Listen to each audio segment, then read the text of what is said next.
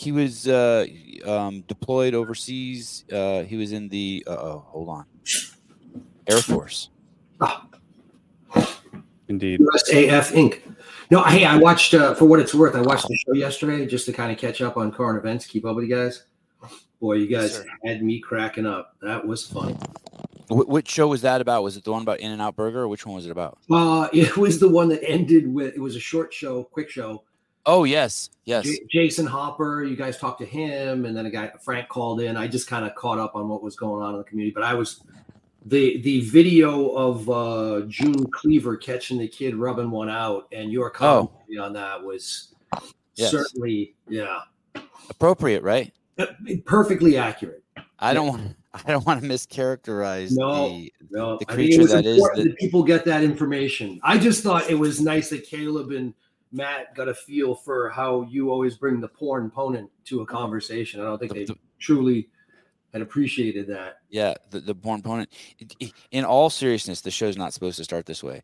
But when I was first having, I guess the word is orgasms, there was no connection to sex with it at all. Right. Zero. I didn't even know the girl was even supposed to be part of that game. Right. You're like, oh, wow. It's like a magic lamp. You just rub it enough and the genie comes out and you're like, wow, that's crazy. Right. What's this all works? About? Wow, yeah. This thing has a purpose. I had no idea. I loved being so naive like that. What a great world when you're just a naive little fucking sick. I did know that I wanted to bring my kindergarten teacher home and have her spend the night, though. Mrs. Allen, the redhead. I did know that. I didn't know why, but I thought it would be cool. Yeah, I'm sorry it didn't work out with that girl in sixth grade, by the way, and that she turned out and got even smoking in high school. My God. Yeah. My God. Here I thought I was going to be a badass and kick her to the curb. And I still remember to this day, I came home and I started crying and my mom was sitting on the couch and I put my head in her lap and she rubbed her fingers through my hair to console me. Yeah. There's nothing. I thought it was the perfect analogy at the time, by the way. I got it. Your guest didn't, but I was like, oh, that's actually pretty good. You know? Hey, do you remember your first girlfriend? Oh yeah. Was it like something in the second or third grade, or mm-hmm. Did you ever hold her hand? Oh yeah, you did. Oh yeah, I got caught.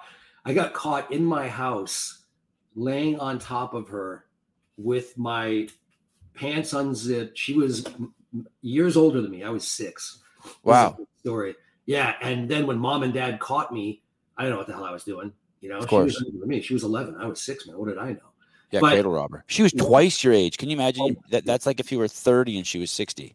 Yeah. So anyway, I got caught. And then when I got dragged in front of the Inquisition to explain myself, I knew for sure I was going to get a beating. Like, I knew for sure I was a dead man when I got dragged in front of dad, you know? Yeah. And evidently what saved me was when they asked me to explain what I was doing and why, I explained that I was just doing what mom and dad did.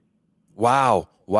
And mom evidently was like, and my dad was like, okay, you can go now. You can leave. And that got me, I didn't know what I said at the time, but that magically got me out of a beating. That one I do remember well. I thought for sure I was a dead man. What did you get spanked with, Dale? Did you get spanked with an item? A belt. A belt. Or the old man's backhand, which was just as bad. That's what I got. I got a backhand. It was really weird that it was always the backhand. Yeah, but the belt on occasion. And then when my mom finally had enough of that, this was right before they got divorced. I remember my mom didn't want my dad slapping us. And so I remember he came in and this was bad. I'm not going to tell this on here. My dad listens to your show. He gets upset if I say anything about my childhood. All right. Yeah. But he slapped on the back of the hand, said he. He made me hold my hands out. Oh, okay. And went, I remember not looking, and I thought he had split the skin of my hands open at the time.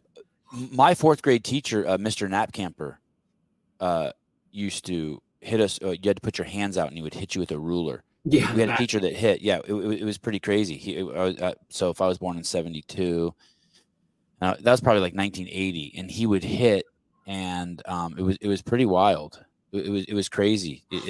Kids, like once a week, someone would get hit in the class. Somebody's getting an ass beating. You flip your desk over with you in it. I saw that happen in high school, even in the early 80s. I had a teacher who was a Vietnam vet, and he used to, some kid was moonwalking on the desks. Uh-huh. Oh, geez. He came in and just lost his mind and kicked the desk. Wham! And it went, whap, hit the desk, knocked this kid. What color was the kid moonwalking? White. White? Wow. Oh, yeah. Okay. It was a largely white school. Hey, another thing this teacher liked to do is if he was talking and you had, remember the desk, you lift him up and then you put your head in there to dig through your shit. Yep. He would come over there and he would fucking bang on the top of the desk while the kids' heads were in it. Yeah. I saw kids get their hands caught, lifting up the desk. They're trying to sneak in and the teacher, kind of thump it down on the back of their, with their hands in there, like the piano thing. You know what I mean? Like getting somebody with the... He would use lines like this too when he yelled at you. You cotton picker! I'm just remembering that. You son of a bitch! You cotton picker. I went to school in California, Sevi, not Alabama. I know. Pacheco Elementary. They raised the school after I left. They fucking they put it down. Oh really? I got some great stories from going out. I went to a school that had been an all black school. This is during integration in the 70s. Had been or was when you went there? We were the first white students bussed in. Wow. So I was one of me, my sister, and the kids who lived in this. This was during integration. This was 1976. This was part of enforcing Brown versus Board of Education. Yeah. And so they shipped, I know people, it's famous in South Boston for, hey, they shipped all these black kids in and how horrible it was. They did the opposite other places too. And so I think Haley got shipped. I think my wife got shipped to a black school too. Yeah. With all the black kids. Black school. That happened to me like 3 times in my academic, like in all the different schools I went to. And by the 3rd time in high school, my mom was like, nope, seen this. That's not happening. Hey, when they ship you in, are the black kids like really nice to you? Do they come over to you? Oh, welcome.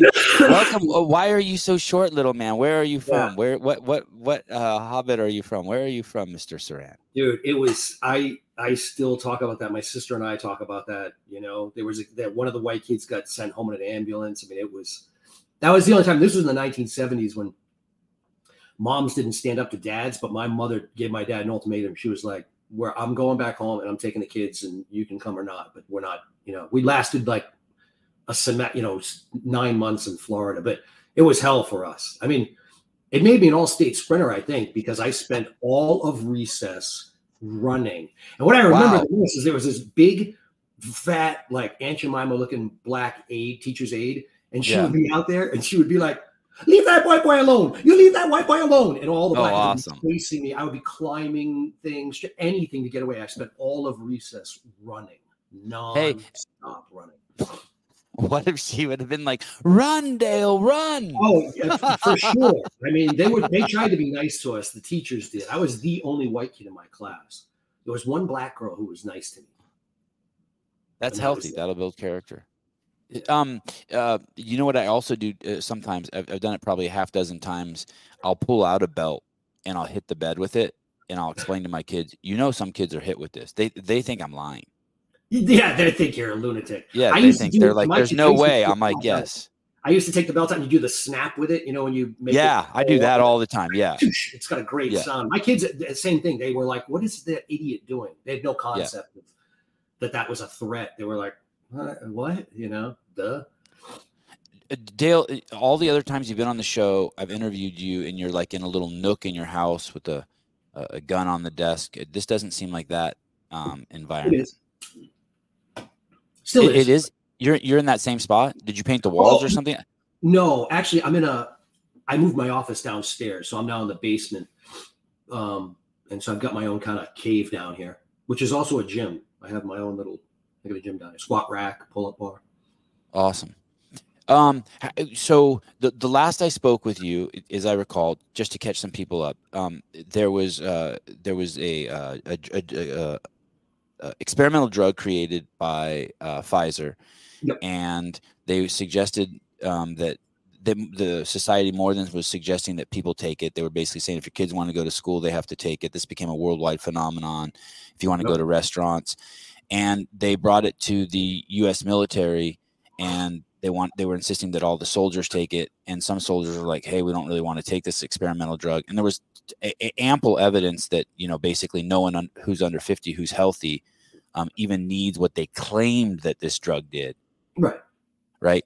And so conceivably you think that you have young men who have 4 less comorbidities are probably the vast majority of people who are in the armed services, so that they didn't need it and that their immune system could fight back any issues. They were at a near zero risk. They were at greater risk from slipping on the ice than they were from, COVID-19. Right. Struck by lightning, all sorts of weird shit. Right. Get hit by a golf ball, was probably a bit higher risk for them.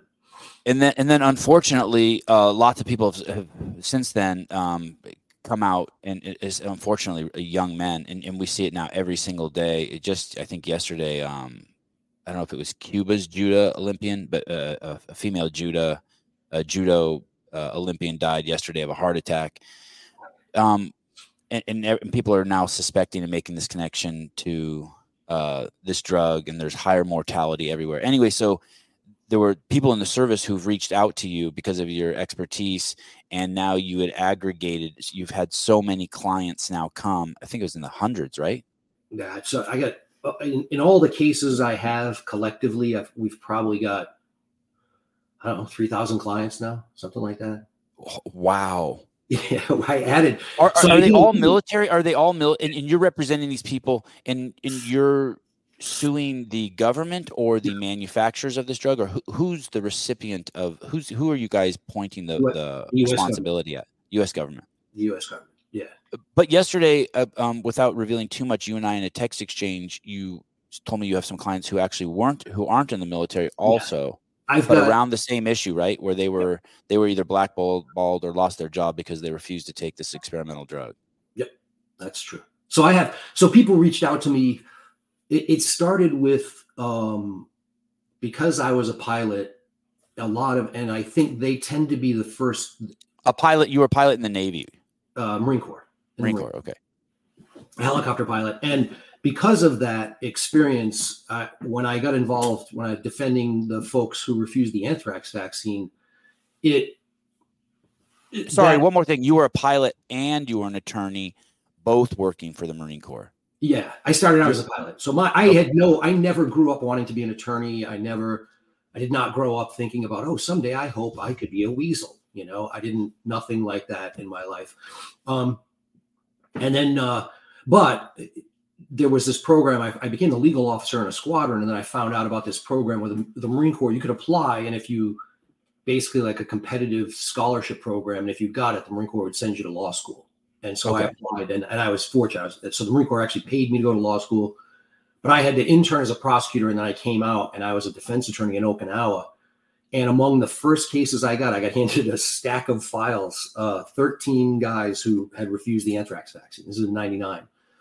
And that kind of led me down this path. Bear with me here, Dale. So if I was in the Marines and let's say I was charged with a DUI off base, the Marine Corps would provide me with an attorney. Or if my wife said I hit her, or if I got in a fight with someone else, the Marine Corps would provide me with an attorney, and you were one of those attorneys? It would, if you were facing military criminal charges, not civilian criminal charges, but if you were facing military criminal charges, they were going to court-martial you. Yes, they're required to give you an attorney. Okay, so if I got caught like stealing a grenade, yes. Okay, yep. Okay. I had a couple of those. You did? Okay. Oh yeah, I had a guy who was collecting up unexploded ordnance, and so he had himself quite a collection of. Oh, that's cool. I could see myself doing that, just being stupid and doing. Yeah, that. Yeah. He was that. That's what it was. It was largely just like, who wouldn't? What kid? Look, you go in, people. Like. Blowing shit up is kind of fun. Nobody really wants to talk about that, but among boys, And so this guy was collecting up, and I don't know what he thought he was going to do with it. He was on the island of Okinawa, but yeah, that was one of many, many cases. Bar fights, guys punching each other out at the club. Monday mornings used to be a line out the office door of guys who were in there for non-judicial punishment counseling, and they'd be like, okay, what happened? We used to call the club was called the Globe and Anchor. Something like that. We used to call it the hook and jab or whatever. It was always, every Monday was just, here we go again. Were there girls in the Globe and Anchor? Sure. Yeah, there were. Okay. Yep. Okay. Yep. Okay. So you're there and you get in there. They're like, hey, Dale, these guys don't want to take the anthrax vaccine. Right. And my take was, it was really funny. I remember my boss handed me the files, and I was brand new on the island. I don't even think I was over the jet lag yet. And he made it sound like, and the military perception was, I think what they wanted everyone to believe was these guys were just looking for excuse to get out. And so these guys were no loads. They were, you know, they were just non-hackers, and this was their excuse to get out of their obligation. And so he kind of handed me the thought. I was like, these guys will be summary court, board waivers, get them out. They'll be gone. They'll take their OTH, you know? And then, you know, I had a couple of them who kind of bowed up. And more importantly, one of them was like, hey, will you talk to they were close to this kind of famous case, this Air Force pilot. He was the first guy. Sonny Bates was like the first real refuser. And one of the guy's wives was close to Sonny's wife. And so put me in touch, and she put me in touch with their attorney. And really interesting, the guy just said, hey, listen, I know you're going to think I'm nuts. He was a reserve major in the Air Force, but he was a magistrate in his day job.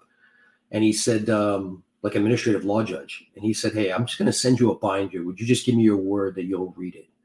And I said, yeah, of course, you know? And so he shipped out a 3-inch, binder to Okinawa with all this information, and that was really the beginning of a huge change in my life, you know. Because once I got to reading it, I was like, "Oh my God, the whole thing's illegal." I mean, it was I was like, "Oh my God, the whole program is unlawful." I couldn't believe it. Did you have political pressure to just think these guys, even though you were supposed to help them? Did you have political pressure to like, hey, what do you like? Make sure that these guys fucking go to the brig. Yeah, for sure. Yep. Yep. There was a lot of pressure. I got the shots. I got an intermediate appellate stay, and I got the shots stopped on the island of Okinawa. And that did not make me a very popular person. And I had assumed. Did you take the anthrax vaccine? Well, it's funny. I got part of it. It was this long series. The original formula, it was licensed for was one shot.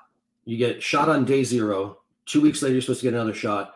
2 weeks later, you get another shot. So within the first month, you would get 3 shots. So 0, end of 2 weeks, end of 4 weeks. And then you had to wait 6 months. And then you would get another 3 shots every 6 months. That was the original protocol. Because the original shot was designed for folks who worked. It wasn't even designed for the military. It was designed for like people who handled animal pelts and things like that. That was the only place anybody ever saw the possibility of getting anthrax.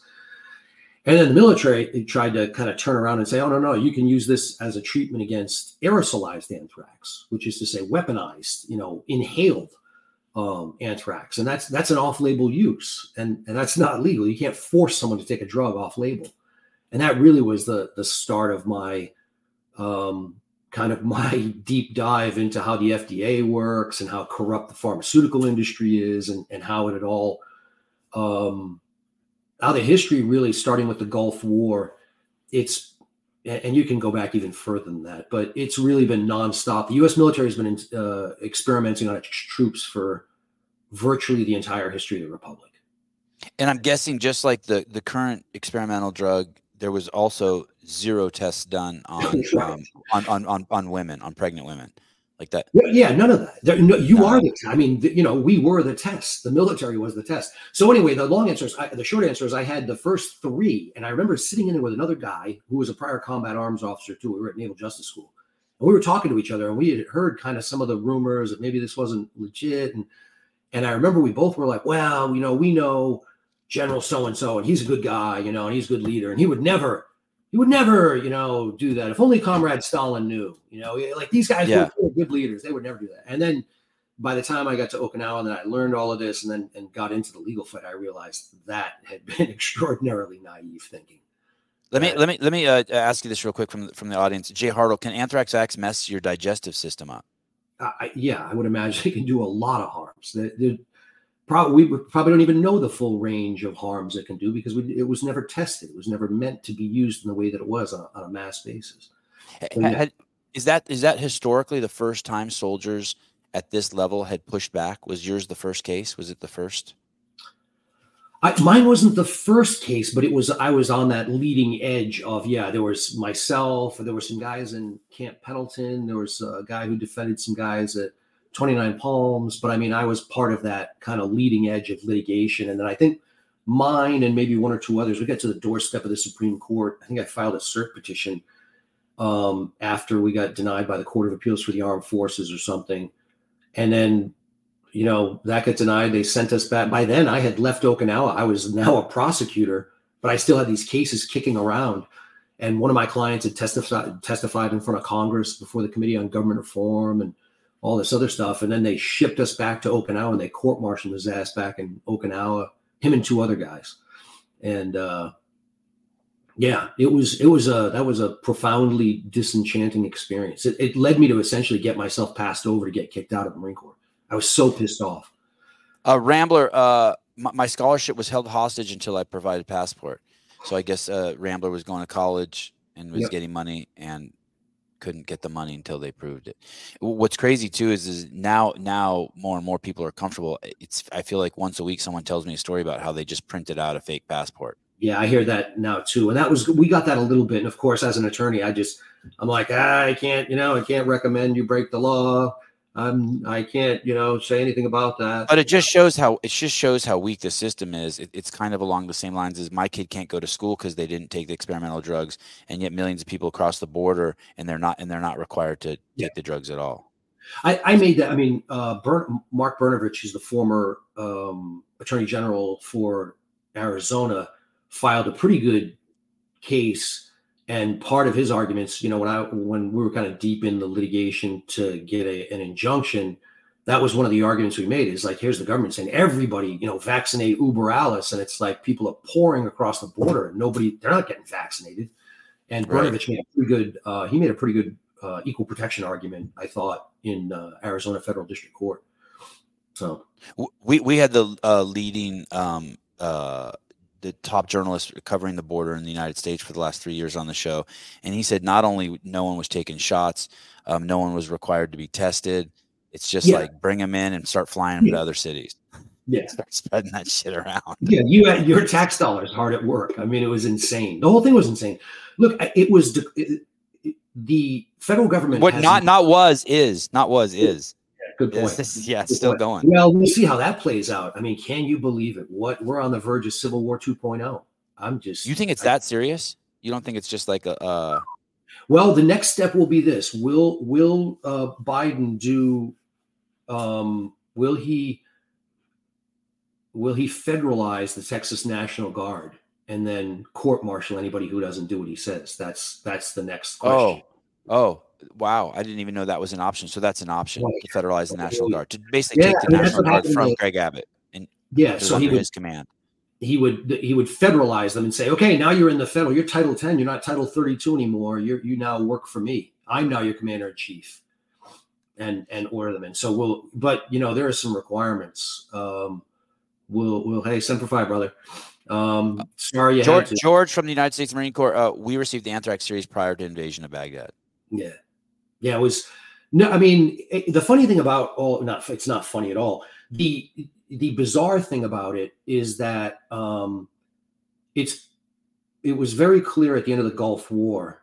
What kind of started me down this road was that when I was looking into all of this, the FDA has rules that basically say, hey, you can't force someone to take an unlicensed product. I mean, that was the Nuremberg Code. That's why we hung people by the neck until dead, or I guess we should say hanged.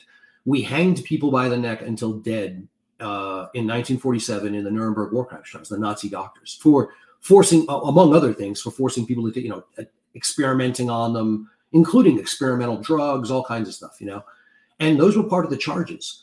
And then it was later became kind of, there was something called the Helsinki Declaration, a big thing, all countries signed onto it, the U.S. signed onto it, and then all of the institutional review board procedures that you have that are required all come out of that. And so they've been codified into U.S. statute and regulation. So back in the quaint days, right before the Gulf War, the first time, before we invaded Iraq, the government went to the FDA. So the DOD went to the FDA and said, hey, we want to get a waiver of the rules of informed consent. And the FDA was like, I don't know about that. And they kind of worked this all out. And then in the aftermath of the war, and so the DOD forced people to take gave them all these drugs, all kinds of crazy stuff, including an experimental anthrax vaccine. And then in the aftermath of Gulf War I, we had all these people who had Gulf War syndrome or Gulf War illness, and something like 275,000 people, troops complained. And some of them were people who didn't even go overseas. So they were like, how the hell, it doesn't. So Congress did a bunch of investigating, and what came out of it was this federal statute that said you can't, that no one can force people in the military to take unlicensed products. And yet here we are again, down this road again. And that's been at the heart of our cases, and we still can't get it's hard to get a judge to listen. Known as a cluster of once inexplicable symptoms, Gulf War illness, sometimes called Gulf War syndrome, can include muscle aches, joint pain, dizziness, memory lapses, headaches, fatigue, and insomnia. More than 30 years, federal efforts have come up short in deciphering the root cause of these puzzling symptoms. And so you're saying that the anthrax vax is a strong correlate.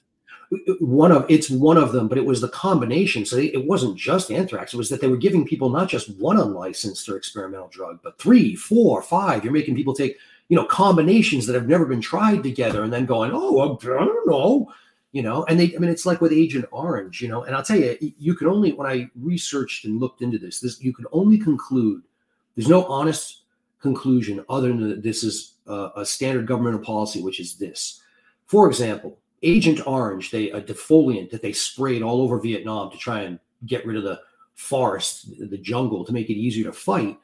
That was a known carcinogen. You can see pictures of the canisters of the, big barrels of it. It's got, the whole cancer symbol all over it. So it was widely known to be a carcinogen. But then what they do is, and you'll love this, this is something that fits right in with Greg and Broken Science, is the VA, when guys come back and go, my skin fell off and my nuts shrunk and all of that stuff, they go, no proof, no definitive proof. And so for years and years, the VA says, no service connection, no service connection, no service connection. And then eventually, when the evidence becomes overwhelming, the government goes, okay, there's a service connection. But how many people in the interim have croaked?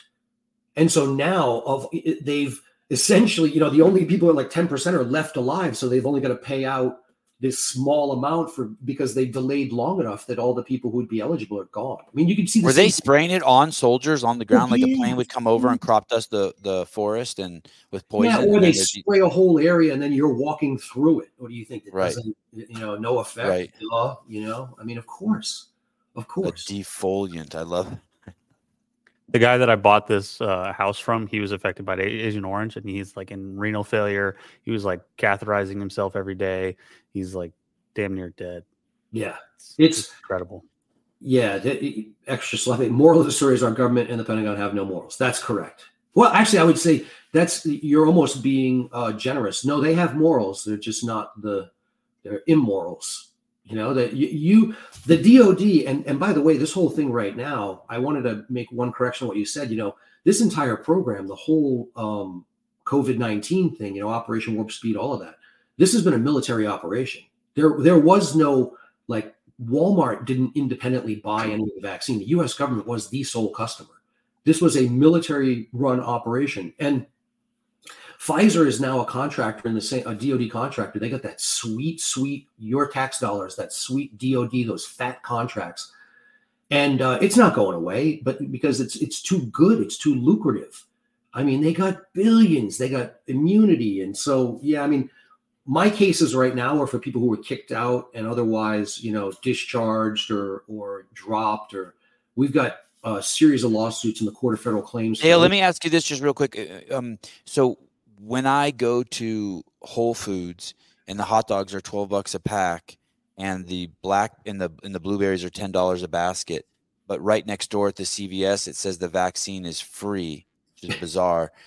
You're telling me that I paid for that already? Yes. on April 15th when I sent in my taxes, and then the government decided to buy those drugs to Pfizer with my money. That's correct. That they're not free, but I paid for them. Every single dose of the vaccines were bought with U.S. taxpayer money. Hey, Sleeky. Fucking wild, dude. Okay. Sorry. So then now we're here where we're at, and there's you represent all these guys. And how long has this case been going on? I've had cases. I filed the first challenge to the military's vaccine mandate. In fact, 3 days or 5 days or something before the mandate was even announced. We saw it was coming. Some attorneys reached out to me. They're like, "We're going to stop it." So I tried to rush in and get an emergency injunction. Judge denied. And that case just got bounced from the Supreme Court. It was pending. I didn't do the appellate work, but that was the first case, Robert v. Austin. That went all the way up to the Supreme Court, through the 10th Circuit, and then just got punted. And then I filed. So where does it go? Where does it go? If it gets punted, where does it go? No, it's dismissed. It's gone. Case no longer exists. Under what grounds? These guys must be so bombed. There were only two people in that one. And this is how it goes. Like, you, in litigation like this, you find yourself, this is like tobacco litigation. So I'm on like my 12th case, you get iteratively better. And that's how I found my law partners, we keep, that's it. Dan and Holly. Yep. And they were basically suing because they got dismissed from their jobs because they refused it. Yep. And then the judge said, "Hey, I'm not going to hear this case." Yeah. In essence. Yep. Wow. And now, so now where are you with all of these people? Well, so we went into, there's a special court, the Court of Federal Claims. We're there for back pay. We've got three cases there, Basson, Botello, and Harkins. And that's basically covers everyone who was on active duty, in the reserves, National Guard, or in the Coast Guard. So we're covered the entirety of the DOD, and we're saying, "Hey, you owe." That's what I was doing the little press junkets for in December to kind of get the word out. And those cases are worth, I don't know, anywhere from collectively the back pay owed has got to be anywhere from $5 to $15 billion, I would think, maybe more. Yeah, easy, much more. And how big is your team? How big is the team of lawyers working on it? Well, there's three of us, myself, Brandon Johnson, Andy Meyer. Andy's got his own firm. He's a plaintiff's class action attorney par excellence, and he owns his own firm. Brandon works for, he does work for Defending the Republic as well. And then we all kind of partnered up together. And so there's three attorneys, and now we've got an intern. I just interviewed another law student who wants to intern with us. My paralegal, Rachel, and sometimes we lean on Andy's staff for some stuff. And, we managed to convince the litigation finance company to loan us the money, basically, to litigate these cases. Were they excited about it? Yes, they were. Because that's a good sign. If you have investors, that means they think you're going to win. They were. Yeah, we had to pitch them and, show them that on the back end that we could pay them back if we win. So if we win, they get a cut of, it's like a mob loan, we're paying credit card interest rates, but they're great. Our lenders have been amazing. We love our bankers. Love them. Zach Smith, I'm a sailor kicked out for the vax. Dale's representing me. Thanks, Dale. Hey, Zach, how you doing? Oh, hey, I'll get you that letter today. I owe him something. Please not. This is my show. No business here, Dale. Thank you. All right. No business here. He's a good man. We got a lot of great. So can you tell me where it's at and what the next steps are? Like, is this 20 years away from settlement? No, we're really maybe closer than sometimes it feels because we briefed all the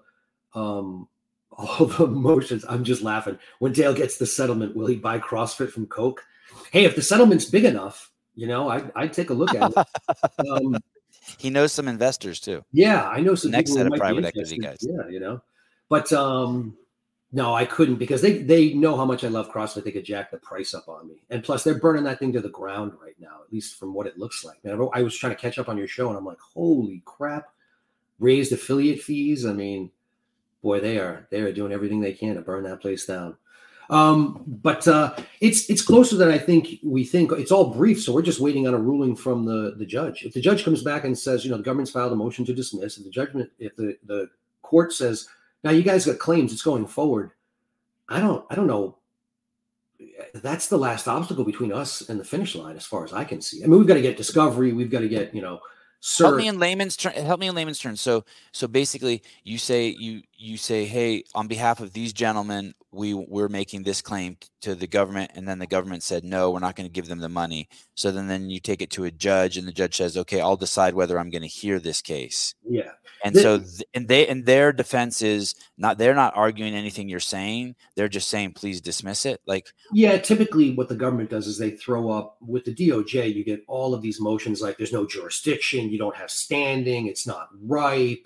There's all of these rules and hurdles that the government can put in your way that a normal litigant wouldn't be able to. Like if we were just suing a company, we wouldn't have to go through this governmental, sovereign immunity issues. I mean, there's a lot that you have to go through when you're litigating against the DOJ. And that's the other thing too is, we're litigating against the Department of Justice. I mean, they've got unlimited, it's us versus U.S. government, so they can throw lawyers at this like by the bucket load, So what is that? Do they have any strong points? Like what about this notion?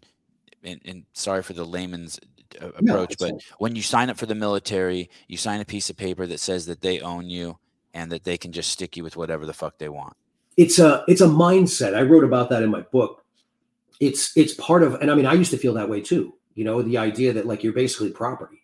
And the logic goes something like this. There is some logic behind it. It was, well, hey, listen, if I can order you to storm a machine gun nest, mm-hmm. How could it be that I can't possibly order you to stick an experimental drug in your arm? And mm-hmm. and the answer to that is that because we had that argument with the Nazis and we decided that was a human right for everybody, not just white people or not just black people or not just civilians, that in point of fact, we would not allow human beings to experiment on other human beings because of it's evil and it leads bad places. So we stretched people's necks at Nuremberg over this principle, but the US government has consistently taken a piss on that. So you're saying that's not something is that an unspoken rule, or is there something in the writing that basically, like when you sign up, do you sign a piece of paper and says, and we can inject you with whatever we want? Yeah, no. And that's what I've said is that you can't, there's a doctrine in the law that you can't sign on for, you can't agree to criminal things like a criminal, if we, you and I are drug dealers, or like I'm your distributor and you're the drug dealer and I'm your distributor, I can't sue you in court for breach of contract. You know what I mean? Okay. You know what I mean? Like criminal. It's kind of like the NSCA case where their insurance company, when they lost the case, was like, hey, we're not paying for this. And they go, why? Because we don't cover fraud. Oh, yeah. It's fraud. You were fraudulent. Similar kind of idea is that, the law is not going to protect criminal acts. We're not going to treat it as if it's a contract and, or anything like that. Dale, when CrossFit was suing the NSCA and I would go to these meetings with you guys, it was clear to me that the lawyers on the other – and they went through a lot of different legal teams. It was clear to me that their lawyers didn't care, right? That they were just there to get the paycheck. You could tell they weren't prepared. I kind of almost felt sorry for the NSCA. It was like embarrassing. They were just going through the motions. They didn't want to be there. Is it like that with the federal lawyers too? Like can you tell they care? They're trying to win? I was trying to win. I mean, because I know you're trying to win, but when you go in there, are they just schleps? Like they don't even know what the fuck's going on? No, I would say that they're not, at least in the Court of Federal Claims. I like our DOJ colleagues, and it's also been for me I've taken this as a personal challenge, like at the NSCA, I genuinely disliked the other side. Mm-hmm. And I've tried to, as I've gotten older, maybe a little more mellow, but also for my own well-being, emotional well-being, is to not like I fundamentally disagree on I think they're doing the whole thing as a war crime. I think our government's at war with the people. I think we just haven't noticed yet. People haven't realized it because they're committing war crimes. And whether it's the border, I mean, you look all over, you just see rampant lawlessness from the federal government. And so people defending that, part of me wants to punch them in the face. But in order to, be a good father and a good husband and not lose my mind, I have to find a way to be collegial with these people who are on the other side while we're litigating the case, even though we're on opposite sides of it, and that's been something. Actually, I get along great with a guy on the other side, and I think he's a good attorney. And so, you know, we have a collegial, cordial relationship, and that's great. But I mean, there's no question. It's on. I'm not. This isn't the lose case for me. Not a chance. Right. What about people who are cases you're taking that are non-military? Like I feel the same way. I mean, these people had their livelihoods taken. You know, I told you I was at the Emmys. That was more of a fact-finding mission for me to go there, because there are a number of people in Hollywood who lost their jobs because, you know, who work in set design or makeup and lighting or, you know, all kinds of different stuff, who wouldn't take the shots, had medical reasons or other reasons, and they got canned. And so did you follow the Jamie Foxx situation? Oh, for sure. Of course. Crazy, right? Yeah. I mean, that guy's maybe the most talented human being on the planet. And can you imagine that, forcing that guy, like healthy, perfectly healthy, young, you know, relatively young man, you know, no threat. And there's all kinds of other reasons not to be taking these things. Like 10% of young black males have something called G6PD deficiency. It's a kind of a cousin to sickle cell, more benign version. But, I had a client like that during the anthrax litigation, and he had always, they're taught, if you've got G6PD deficiency, they're taught as young men, hey, you should always be very careful about getting any kind of injections, particularly vaccines, for people who have that, for young black men. And I had a client who was in that same boat. And so, this guy went to his medic and was like, hey, is there any information about taking anthrax vaccine on G6PD? And of course the answer was no. And so thank God his corpsman was honest with him and told him, no, I can't tell you if there's any effect, no effect, lots of effect. Nobody studied that. It hasn't even been studied. Who knows? And so this kid was like, well, I'm not taking it then.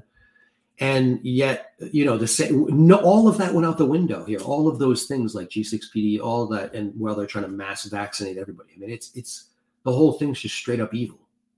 One of the things that's fascinating to me too is, I read that there hasn't been a single study. This goes back to kids taking vaccines.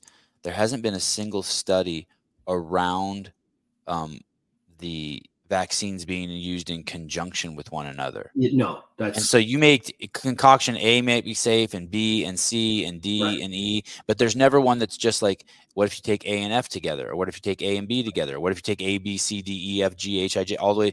And I'm like, how the fuck could there be no studies on that? Like you mix Coca-Cola and potatoes, and you have something completely different. Right.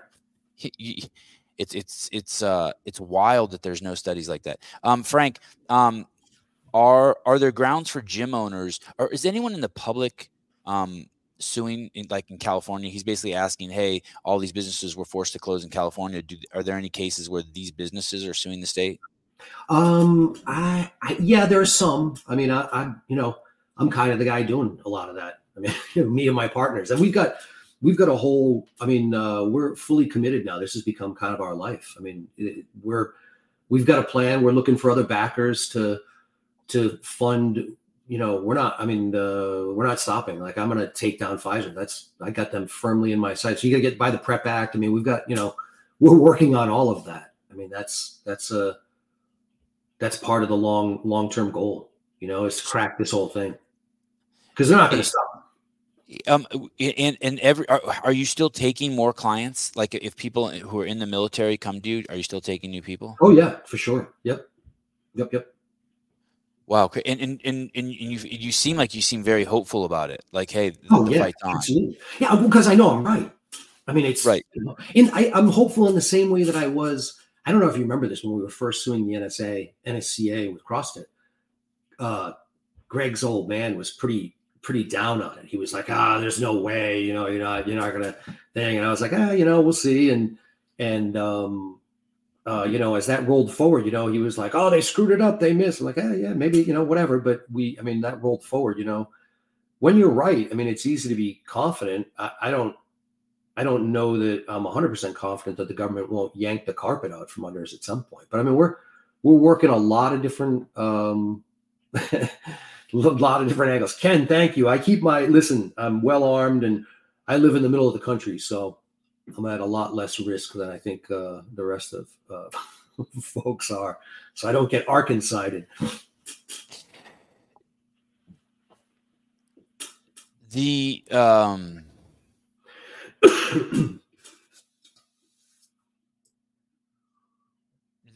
all those gyms that closed. Do you know? Are there any cases that have already gone through that you know of where gym owners have?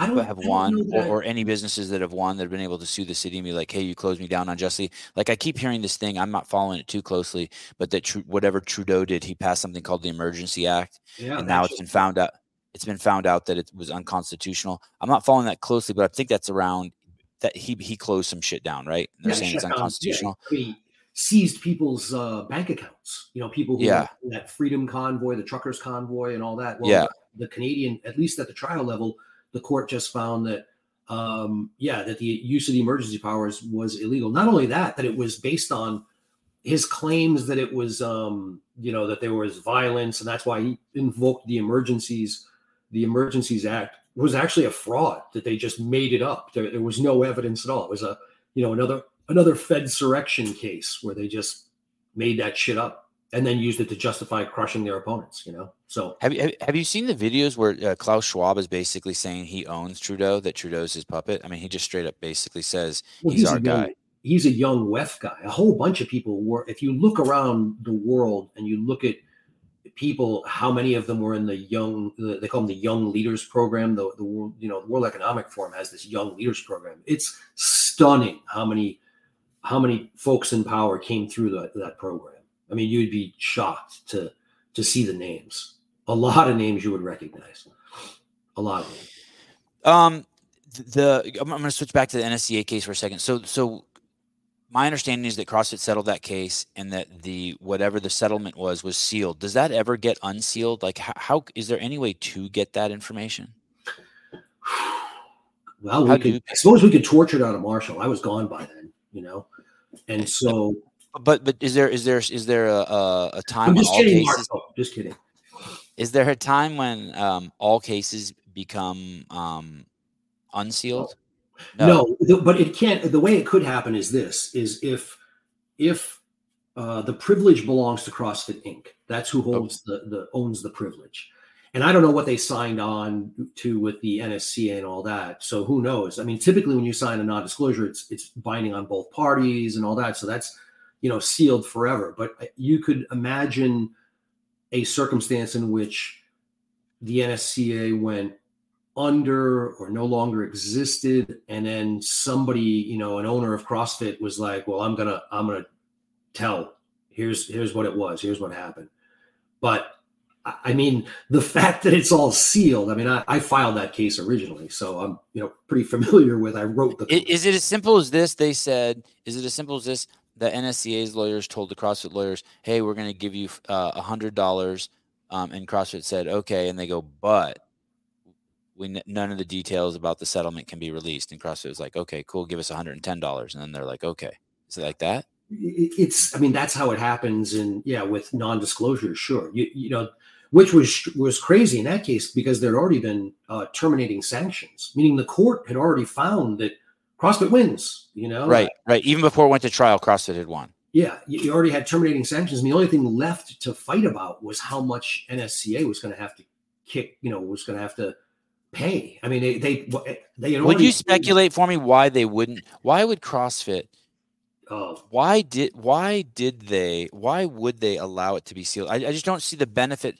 Like they had all the, I have you down on the ground and I'm holding you by your throat. Yes. And you say to me, I don't Please, know. What the, I mean, they I mean, they had, I don't understand what leverage the NSCA had at all to say anything.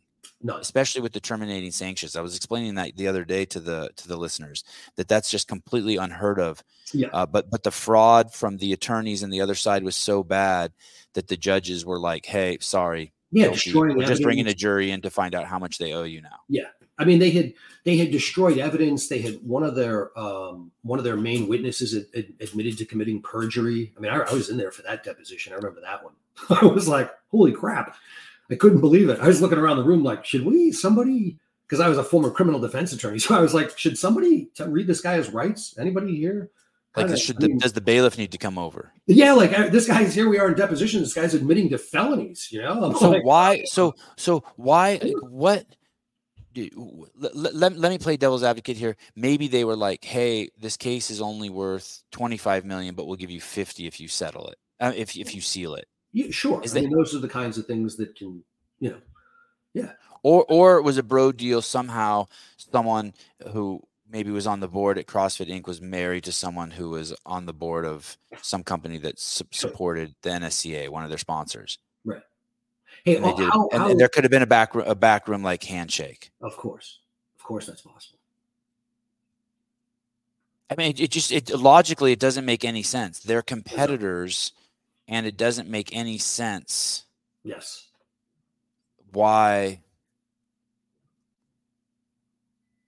Can you think of any rational? I mean, it has to be something like that. It has to be either it was more money, or someone knew something. There was a bro deal going on. Yeah, it was like, I'm a big investor in NSCA or one of their sponsors, and I don't want them to go down. Right. I have no information at all because I was long gone. I had been to China and I left CrossFit in 2018. And so then after Greg sold, and obviously this didn't happen when Greg still owned the company. Right. And so, but I can tell you that as a complete outsider, when I was standing back and watched and then, you know, hey, Greg sold. And then shortly thereafter, the lawsuit with the NSCA was settled. And in fact, Greg and I had just started talking again. I was in the car with him and we were driving around Scottsdale, I remember, and he was the one who told me that the suit had been settled. I think we found out at the same time, like he got a call, he got a text or something. And he was like, he turned to me. I was sitting in the front with him and he said, hey, the NSCA suit just got settled. And I was like, and I had just been talking to him about, you know, asking him kind of a little bit about the sale and all that, cause I didn't really know much about it. And, and I had been speculating out loud that I've been asking him, where did the money come from? You know, where to buy him out? And then like the NSCA settled that I had, of course, because of all my involvement all the years and being close to Greg, you know, I was like, you know, sounded to me like somewhere, you know, who are the investors who paid to get Greg out of there, given what happened to him with Floyd 19 and, you know, all of that. I mean, I don't think you need to be a big conspiracy theorist to think that the money that funded, you know, Greg to buy Greg out was, you know, it had interests that are in accord with the NSCA's interests. Right. He had the ear of 15,000 brick and mortar locations on all the continents on this planet Earth. Right. And that made his voice powerful and very easy and very nimble. And so, hey, why don't we just buy this from him? I mean, we know that every website has to have a link to the journal, and Greg could put anything up there. So then all of a sudden it can be on 15,000 websites overnight. Right. It just every which way it looks, $200 million is just like nothing, like whatever. Hey, that's what we spend on billboards to advertise Gatorade. You just saw, did you just see that thing that came out with Carrie Lake where she released that, audio of them trying to buy her off? The head of the Republican National Committee for Arizona was trying to buy her off before she was running for Senate.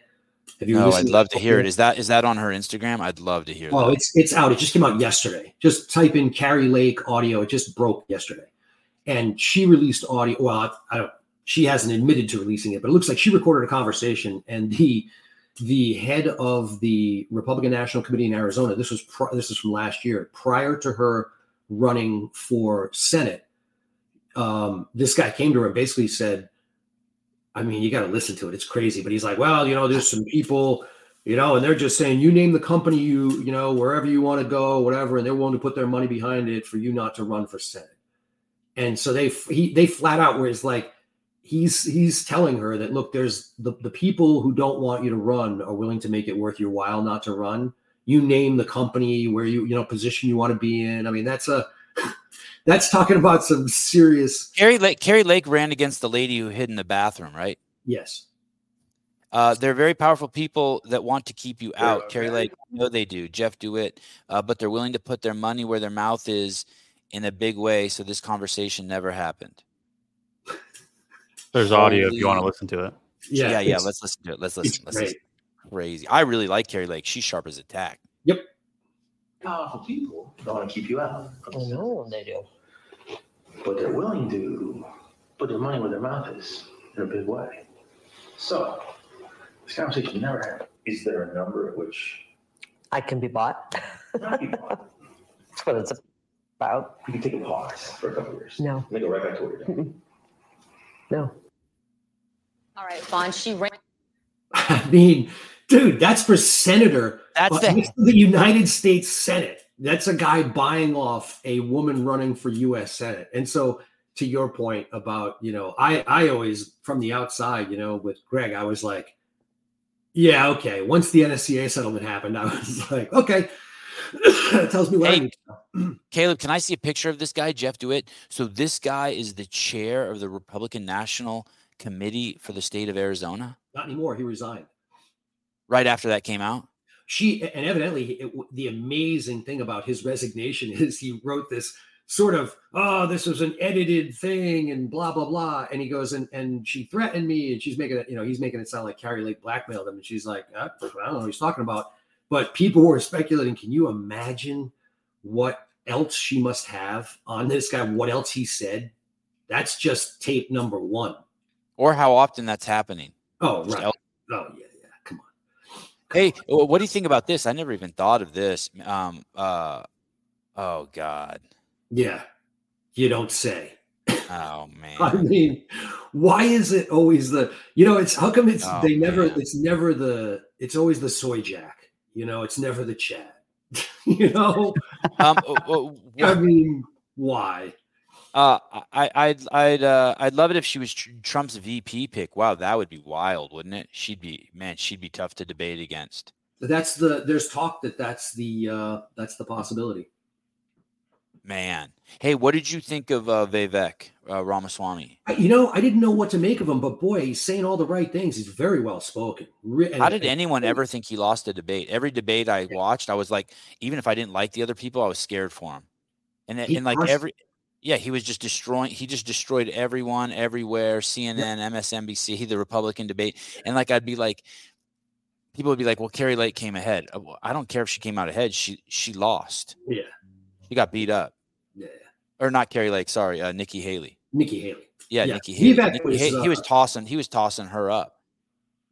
He called out the Republican chair for the United States of America. Yeah. Yeah, he's been hammering Rona McDaniel. She's the head of the Republican National Committee for the whole country. He convinced me that she's got to go.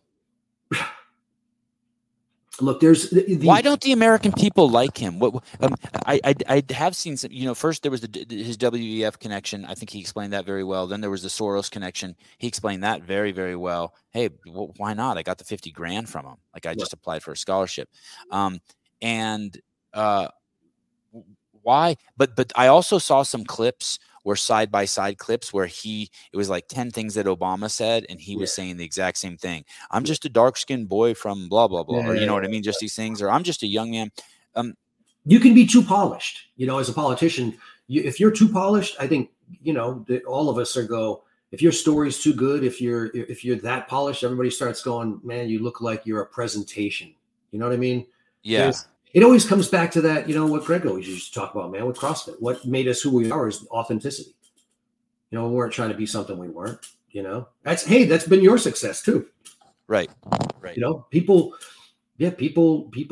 respect, you know, they don't expect perfection. What they're looking for is honesty and authenticity, you know, and nobody's that polished. There are people out there who say that, they got this hang up with Trump because he was involved in Operation Warp Speed, right? Yeah. And do you think Trump would have mandated the vaccines? No.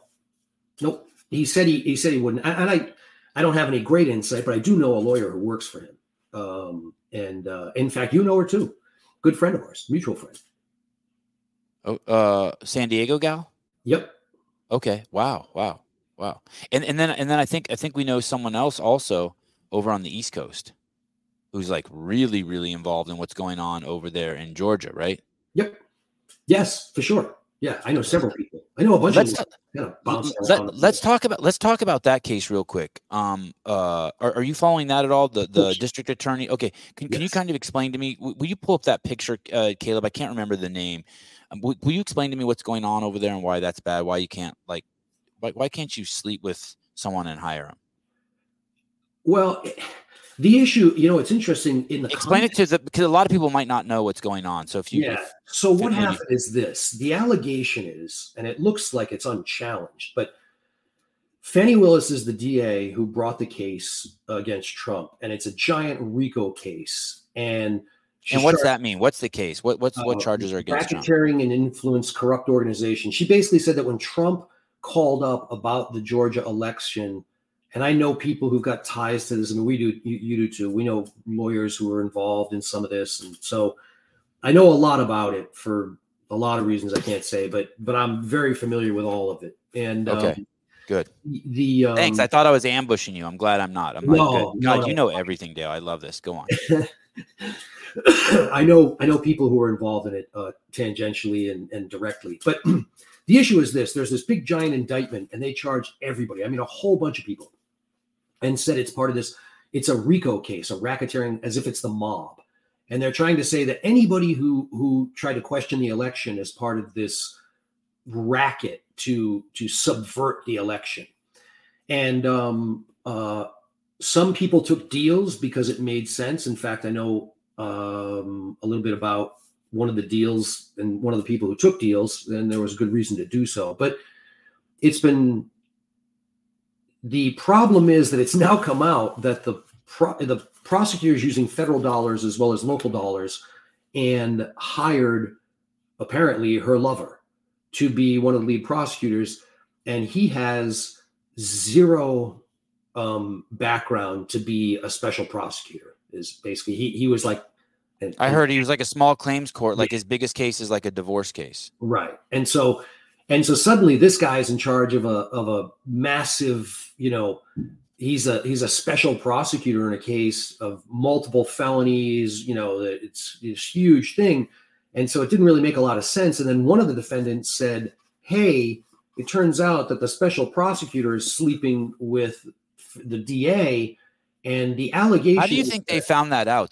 How did you find that out? They were sending private investigators. They were kissing in the parking lot. How do you catch that? Well, yes, but also at the same time as there was a divorce case going on. So the special prosecutor, Fannie Willis, is sleeping with the special prosecutor, and they're both married.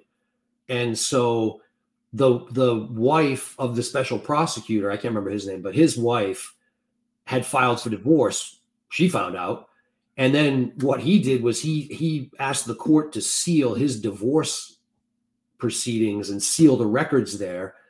But by the time that happened, somebody had seen it, somebody had seen some filings and a little bit had slipped out. And it was like, holy crap, this guy's sleeping with, they're traveling, they're doing junkets on the tax dollar, going to Miami, going all, flying here, there, and everywhere on both federal and other dime. And then one of the defendants said, and this is how it all comes up is, and I read that motion. I was kind of curious to see what their basis was. And I was like, it's a good faith basis. I mean, they're saying, look, this guy wouldn't be prosecuting me.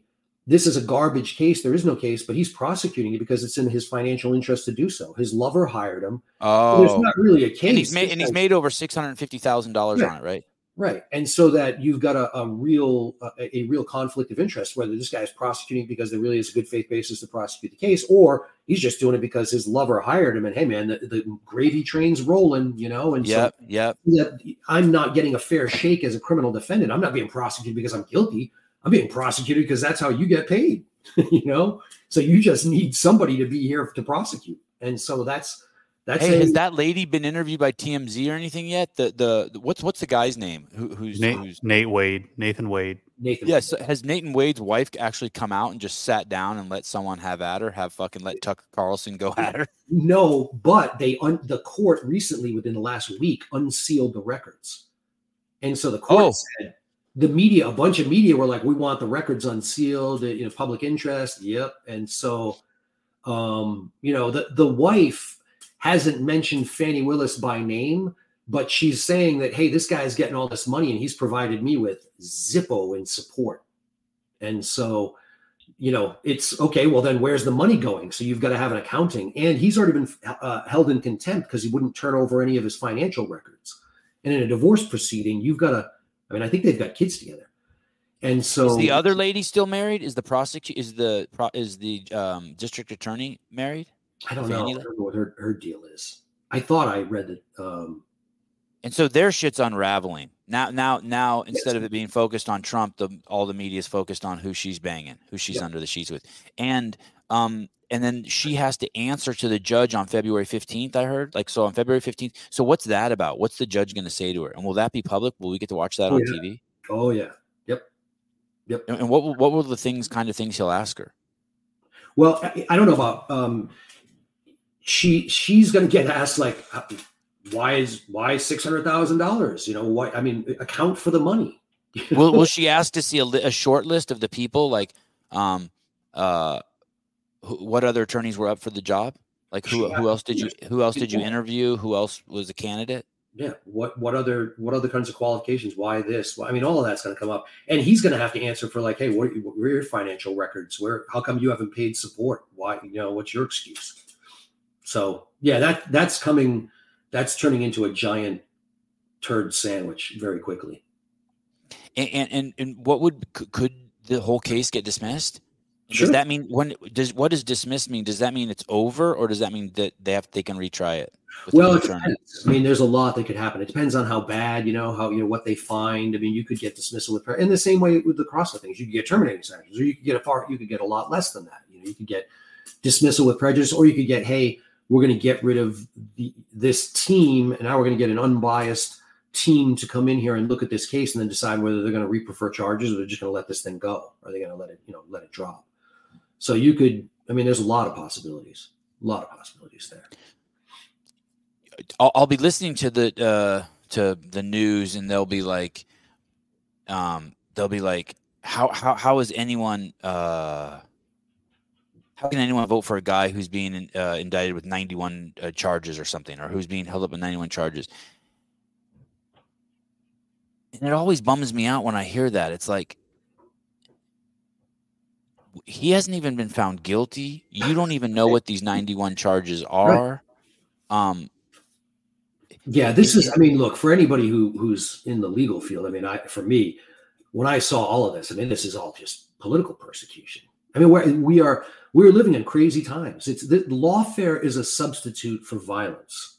You know me, I used to dress up in armor, and so I'd love it if we just settle things the old-fashioned way, you know, and we'll just, you know, when we took away dueling, we opened the doors to a lot of people running their mouths without consequence. Right. You know, and lawfare is the substitute for physical violence now. And so what you've got is essentially Team Blue has got state prosecutors who are willing to wade to essentially try to persecute their political enemy, you know? And now that once that door is open, it's like when the Democrats got rid of the filibuster, or the rule for, you know, where it was just simple majority for Supreme Court justices. You know, everybody always thinks it's a great idea until it turns around and gets used against them. And then they were screaming at the top of their lungs about, look at all these judges that Trump appointed. Oh my God, it's terrible. It's like, well, no kidding, idiots. You guys got rid of the 2/3 majority requirement, you know? And so there's a great play about this called A Man for All Seasons. It was written by a guy named Robert Bolt, and it's about Thomas More, who was the lawyer for King Henry VIII. And there's a famous phrase that came out of it. There's a character named Roper, and he's basically saying to Thomas More at one point, who, by the way, is the Catholic patron saint of lawyers.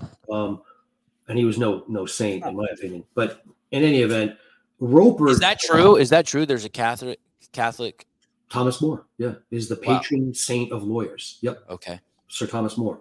But there's a scene where Roper is one of these rebels, and he says that he they have this famous discussion. It's a play. And there's this famous discussion where Roper says, you know, he's willing to do anything to get the bad guy. And there's a famous line that in the play, Thomas More turns to Roper and says, and so he's analogizing laws to like trees. And he said, would you burn down every tree in the forest to get the devil? And Roper says, yes, I would. And then Moore turns to him and says, and then when all the laws in the land are gone, when all the trees have been burned down, he goes, and the devil turns on you, what do you do then? And so people who are like, you know, I think the ends justify the means are frequently referred to as Roperites. And that's where it comes from, is that play, A Man for All Seasons. And what we have now is we're living through a time of Roperites. I mean, everybody thinks that, you know, they're the just guy. And so anything they do can, you know, the ends justifies the means. We'll burn everything to the ground in order to get the bad guy. And it's like, well, when there's no more rules, I mean, you've essentially turned it into just a free for all. And that's where we're at, you know, like with removing Trump from the ballot. How long before a red state says, yeah, we're pulling Biden off the ballot here? Right. You know what I mean? Like, I mean, we are living through what amounts to just widespread lawlessness, you know? Going to the Epstein case. Oof. That lady Giselle's still alive, right? Yeah, Ghislaine Maxwell. Yep. Oh, Ghislaine. Yeah. There's somebody on Substack. I just read a brilliant article by a woman who's been profiling her for like 2 years. House and Habit. Yeah, unbelievable, amazing.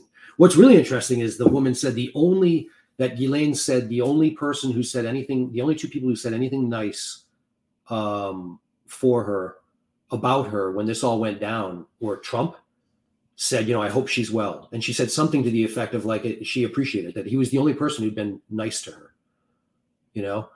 And the other one I think was RFK Jr. also said something to the effect of, you know, it's too bad. I mean, it's interesting when you think about all the men who are involved, and the only person who's serving a sentence is Ghislaine Maxwell. So she was basically Epstein's right-hand man. She was basically, and oh, there she is with Theo Vaughn. Oh, there she is with RFK. Is that her on the right? No. The writer? No. Oh. Sorry. So basically she's in jail. Yep. She knows everything, right? Yeah, I would think. Did Dale freeze? Oh, you froze for a second. So she must know everything. I would think, yeah. So she was at the parties, and so there's this list, and the list comes out, but there's no footage of like Clinton getting a standee in front of a statue. Like there's no. I mean, I don't know. It hasn't come out, but I mean, that whole raid on Epstein's and it's pretty clear that, look, anybody who's looked at this carefully enough, have you seen, you know, Brett Weinstein, right? Yeah. Okay. Have you ever heard his brother, Eric? Yeah. Did you hear his brother, Eric, talk about his meeting with Jeffrey Epstein? No. Oh man. You got to look that up. He was on a podcast called Modern Wisdom, and Eric Weinstein, he's a physicist. I want to run into this dude. I just fascinated by him. But he talked about his meeting with Epstein and how the entire thing was staged to be ominous and terrifying. And he said, and it accomplished exactly that. What was supposed to be ominous and terrifying? He met with Epstein. He bumped into them. Yes, I was on this dude's podcast too. This guy. Yeah, you got to watch that one. Yeah, that's the for one. People who don't know. That's Zach Talander's roommate, by the way. Oh, no kidding. Yeah, for those. That is one of the most amazing. I watched that. In fact, my daughter Rachel was like, "You got to watch this." She had been talking to me about it for a while. And when you hear Eric Weinstein talk about his meeting with Epstein, I mean, he saw right through it from the beginning, which is Epstein's trying to intimidate him. Yes. But he said the whole thing was set up in such a way, like he talks about the American flag was folded like it would be laid out over a casket, and it was on the coffee table. He goes, and it was like his coffee was put in such a way, he goes, that it was like it almost was going to force me to spill my coffee onto the American flag. He goes, the whole thing was bizarre.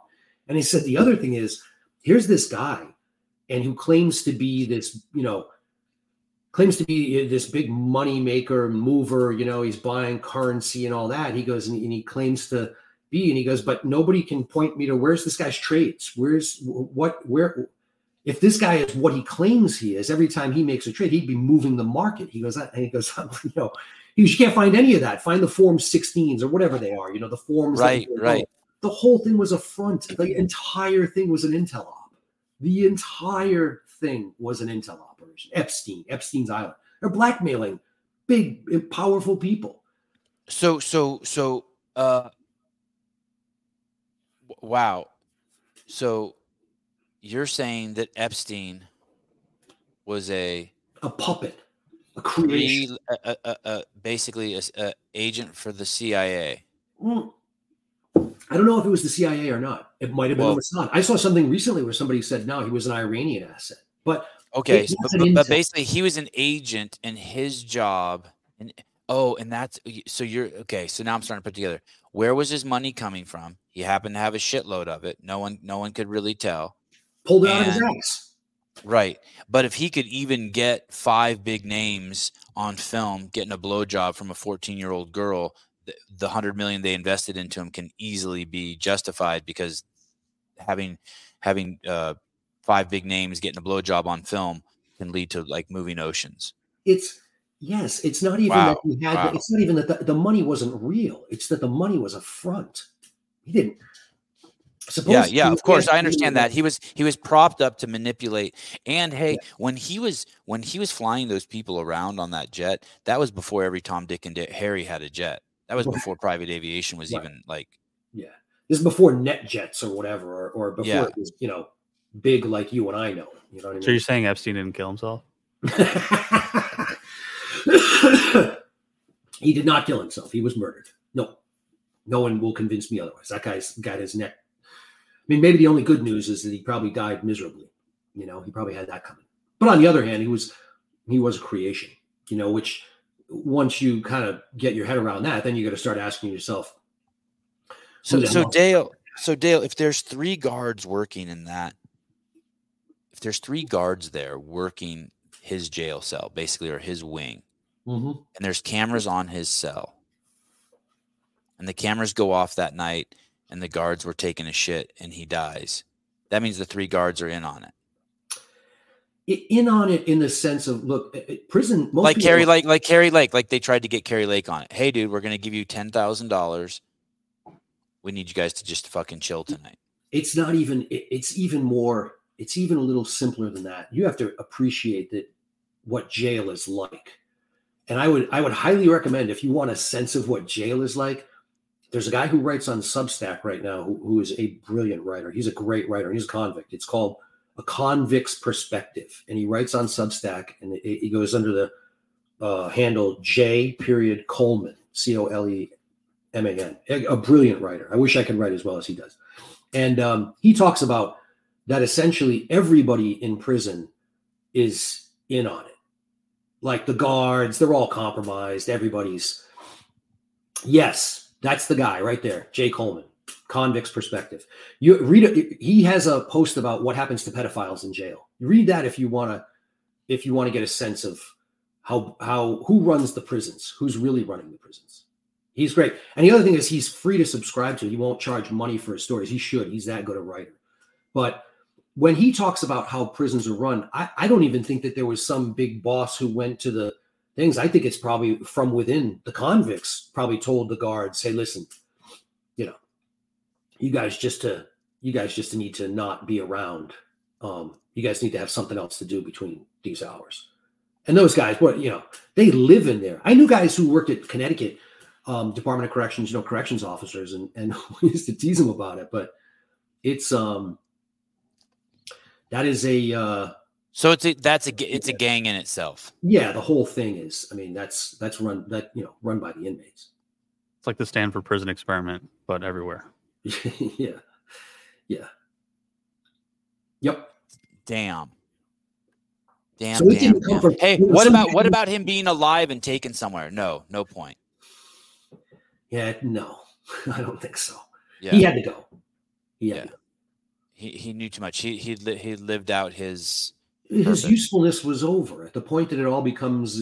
How come they don't kill her? I don't know, but it could be because they don't see her as a threat. She knows how to keep her mouth shut. She might have, and the other point is, her family, her old man was mad wealthy, and maybe wired into Mossad as well, if I remember correctly. I haven't looked at it. So yeah, she had a fucked up relationship with her dad, right? Yeah, apparently, seems like it. Fucking nuts. Are you coming to the Broken Science event in March? Yep. In fact, I'm probably going to go out before that. I need to get with Greg. Hopefully he gets free here in the next week and I get free. I got to go out there. There's some things he wants me to talk about for that as well. And which is how the law helped to reify stupid science. So I got to talk about some of the Supreme Court cases that have helped make science shitty and keep it that way. Oh, is that the Daubert case? Yeah, that Daubert's at the end of a long line, but yeah, it's Daubert, and then it starts with Fry, and it works its way through. There's a couple of Kumho-Tyre and all that. So I'm kind of working on something right now. I've written about that before, but I kind of dusted it all off, and I gotta do some of the stubby pencil work for that to be ready to talk about it. Have you seen the movie Fall of Minneapolis? No, I heard about it though. Yeah, I saw the movie, and now I'm listening to the audiobook as I drive around. It's crazy, but one of the things that's really wild is the command stopped talking to the police of the city of Minneapolis. So all the SWAT team and all the police were just out there, and they had no direction, no command. And when they were guarding the third precinct, they asked for they said they only had 8 rounds of non-lethal bullets. 8 rounds. Wow. And they got radio silence. And so then they were told to eventually abandon the precinct, and the buses weren't there to get the cops out. I mean, it's a wild story of corruption on the fucking highest level. It's really sad, actually. Hey, I told people, when I wrote something about this way back, and nobody listens to me, which is probably not surprising. But when, people were like, oh, it's the white supremacy, the whole Derek Chauvin thing. And I was like, yeah, I think I took a screenshot. I looked at his chain of command. Yeah. Because, for those of us who are old enough, this argument's already been had. In the 60s, the big complaint about, police and what they were doing to blacks was that, hey, we need to hire more black cops in leadership and all that stuff. And so if you look at if you looked at Derek Chauvin's chain of command when the George Floyd thing happened, it's all black dudes. I mean, if you look, there's not a cracker to be found. Yeah, the chief of police was black. Yeah, he went radio silent. Yeah, Keith Ellison was the AG, was the head of the Democratic National Committee, and Keith Ellison was the charged with beating his wife. His son was a felon. I know all sorts of crazy. I know it's every bad thing that you could imagine. Yeah, was happening. In the city there, and their mayor was a world-class beta. Yeah. And I don't throw that term around lightly. Yeah. And the same has been true in Baltimore, and, which is why in a lot of sense, like, as we're watching the world burn, as I joked with you guys yesterday on text, for me, like, I'm here in Kansas now, I'm in the dead center of the country, things are fine here where I am. Like, I'm not worried about it. The cities are going to burn, and, we're all doing great out here. I'm probably going to have, like, I drive 5 miles and I can buy a quarter cow, and split it with my in-laws or whatever, and my brother-in-law, So, like, I'll be eating steak, but I don't know that it's going to be that good in New York. Or when I drove up here from California to Idaho, I saw stuff that I'd never seen before. Like just houses after houses, Trump, ultra MAGA flags. It was wild. I was like, wow, this is pretty wild. I am seeing a significant uptick in Santa Cruz, California, of American flags. I am seeing a lot of American flags pop up in front of people's houses, which is really interesting. Do you think Trump wins? Oh, I don't know if they, I don't know if they're going to let him. I mean, they've painted themselves in the corner. That's the thing that's really a trip for me. Like, when you go this far and this hard against the guy, can you possibly let him get the presidency? Like, I'm not encouraging. I'm just speculating. Like, if you're it's like Greg says, take the chessboard and turn it around and look at it from the other side. You know, if I were playing their hand, it'd be like, you can't possibly let that guy get in office. I think they'll whack him. Hey, and then it's going to be on. It's really going to be on. Do you think it's so interesting to me? The name calling is going both ways with the same words. So you hear people saying that Trump will be a dictator and a fascist. And every time I hear that, I'm like, do you not fucking see what we just lived through in the last 4 years? Right. Like, do you not see what's happening on Twitter and on Instagram? Yeah. It's you know, Dale, I used to post videos of my sons working out in the garage. Yeah. And there was a 1 month period where I got like 40 posts reported for child pornography, and someone from Ireland who listens to the podcast, who works for he works for a company that Meta uses. Yeah, it's part of their censorship. Yeah, and he goes, "Hey, dude, you know what they're doing?" And I go, "What?" And he goes, "There's someone going through your account, and they're doing that. And if you get enough reports, they have to notify the police in your area." So I went through all my posts, and any posts where the kids were working out with their shirts off were I removed. But recently I went over to the president of Instagram is one of the worst people you could ever imagine. I mean, he is a horrible human being. And I went over to his, account, and he has a picture of four children. One of them is a girl, and they're topless, and it's like the most inappropriate picture, right? Just the way they're in their little tiny bathing suits. And yeah, it's like, how the fuck? It just screamed everything to me. Yeah. Dude, what we're living through is a giant, we're watching the mental illness of the people in leadership be projected onto the rest of the country, and we're watching that all play out in real time. It's bizarre. I mean, it's kind of a crazy thing to witness, because once you see it, you can't unsee it. You know, right. Everything they accuse you of doing, and you know, but it's this. If you're obsessed with race, then you see everything through that lens. Right. If you're a person who's sex obsessed with children or the transgender issue or whatever, you see everything through that lens. It's the old Abraham Maslow's law of the instrument. For a man who has a hammer, everything looks like a nail, you know, right. You can't see anything else. And that's what we're living through right now. And you just see it everywhere, you know, I mean, everywhere. Trump's a dictator, they said, as they locked people in their homes. Yeah. Why do they say that about him? What's he done that makes him think that? Why do they say that about him? I can point to 20 things that's happened under the Biden administration that's like, hey, dude, he controls the media. He forced you to lock down in your house. He made you close your business. He made it so your kids had to cover their mouths. I mean, I could go on and on. They're making Berkey water filters illegal in California because they clean the water so well that they have to be registered under some sort of they have to get some. Do you know about that case too?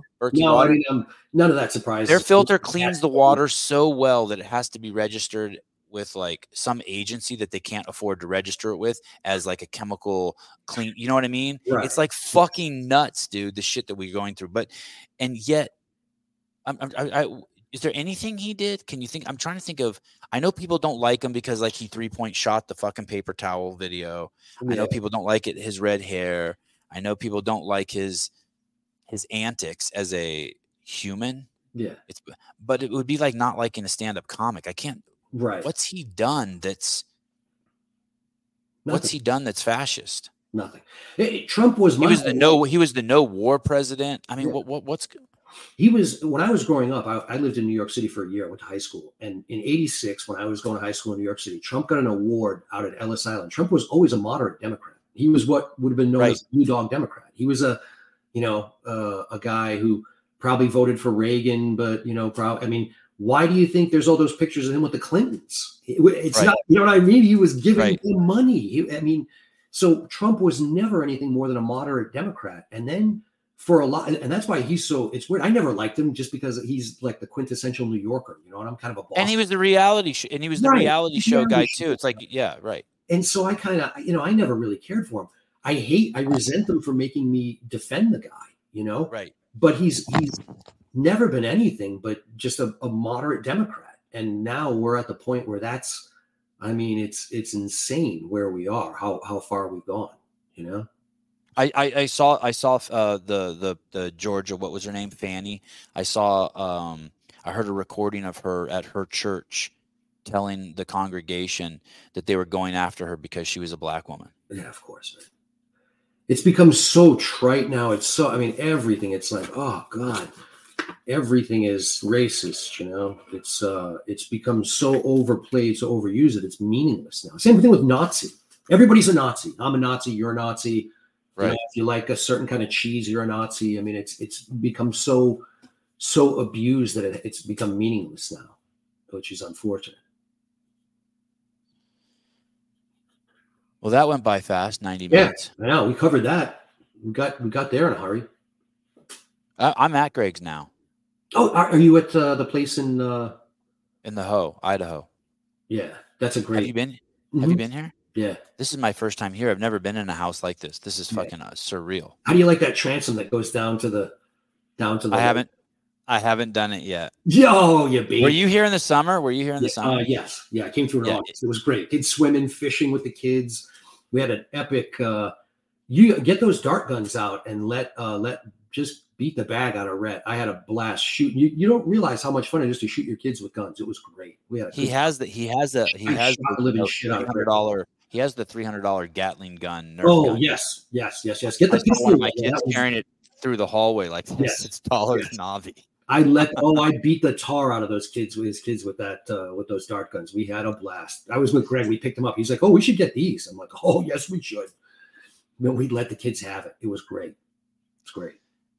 Hey, I appreciate having you on. I look forward to seeing you. Hey, it's always great to see you. I'll see you again here in March, maybe sooner. Love you, man. It's always good to hear your voice. Give my best to your lovely bride and the boys, and you know we'll see you again soon. Awesome. Love you too, Dale. Talk to you soon. Take care, Caleb. Thanks, Dale. See you. See you, man. Dale Saran, former general counsel of CrossFit Inc. Ashkenazi Jew. Like duh. Right.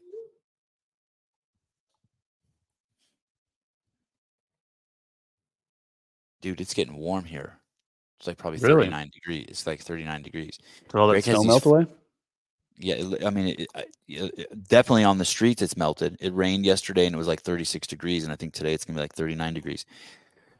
Greg has these heated floors in this house, and the whole time I've been here, it's been so fucking hot in my room every night. So fucking hot. And so last night I saw, or yesterday morning when I woke up, I went to the thermostat, and the heated floors were turned up to 80. Oh my God. So I lowered it to 70. But last night I went to bed and the thermostat in my room said it was 79 degrees in my room.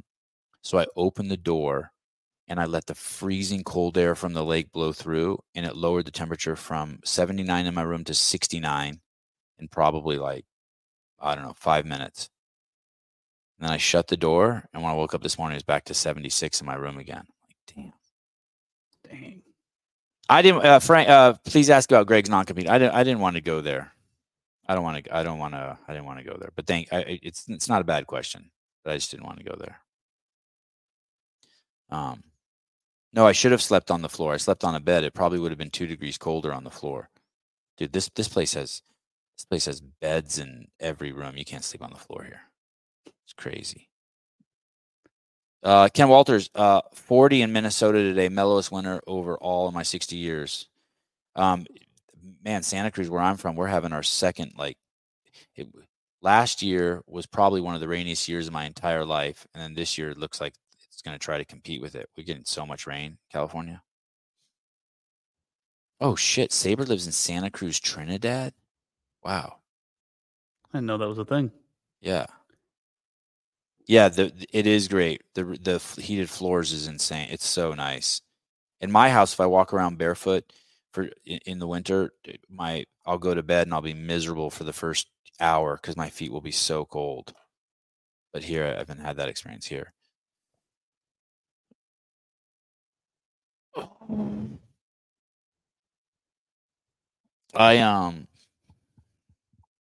There's this guy David from CrossFit Bison.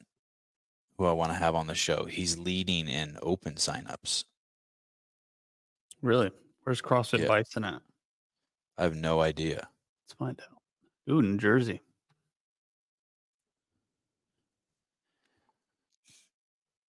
Dang, he's got a huge,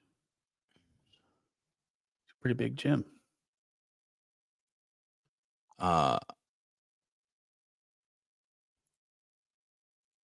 Wow.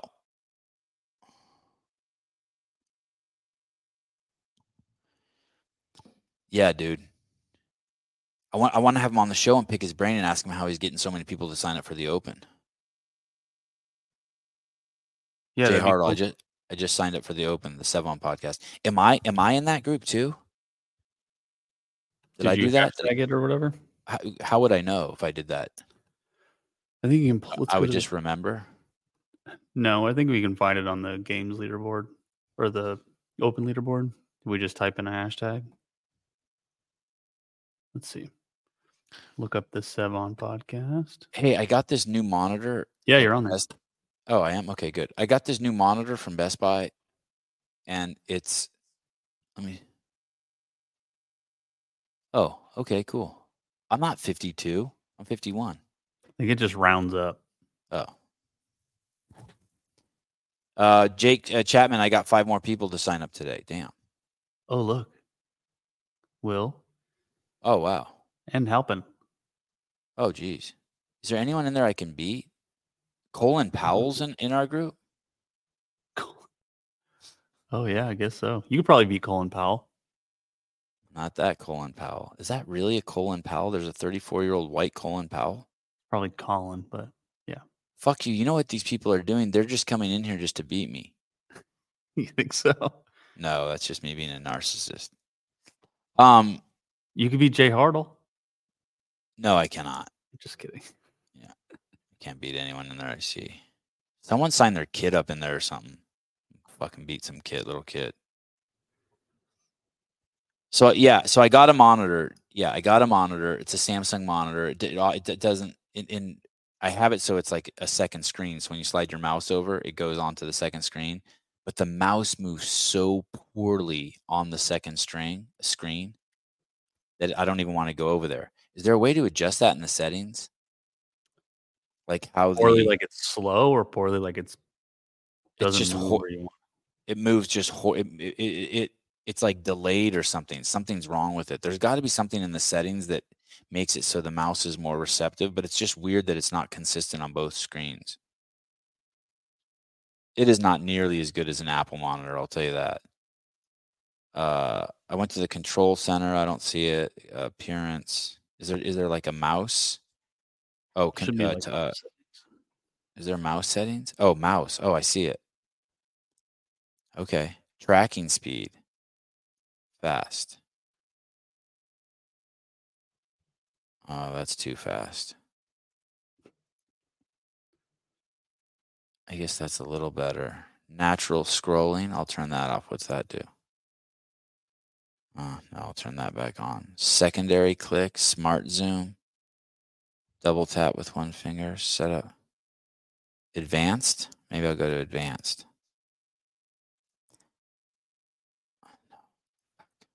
Yeah, I feel like I just got I feel bummed, like I wasted $600. Yeah, so you move it. And then it starts moving. You move the mouse and then it starts moving. It's a latency issue, I guess. Is that what that's called? Yeah, I think so.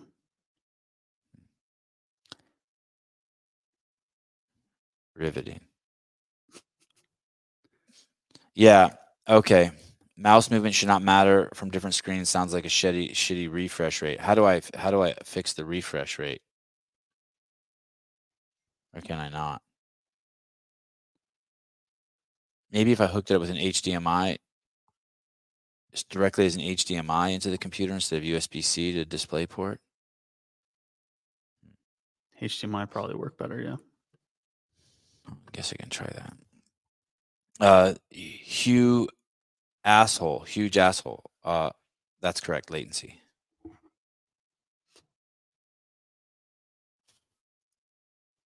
What's wrong with you, Jake? What the fuck is wrong? Would you rather have two fingers on each hand or a giant toenail on your forehead? You can't change the latency that is hard-coded to the monitor. Great. I'm DisplayPort to USB-C. I did purchase DisplayPort to HDMI. Us Mac people don't really use HDMI ever. I've never used the HDMI port on the side of my laptop. It's there though, and I got the cable for it. No. I'm using the membership money to buy other people's shit. I want to make sure that this thing we're doing for the games is awesome. All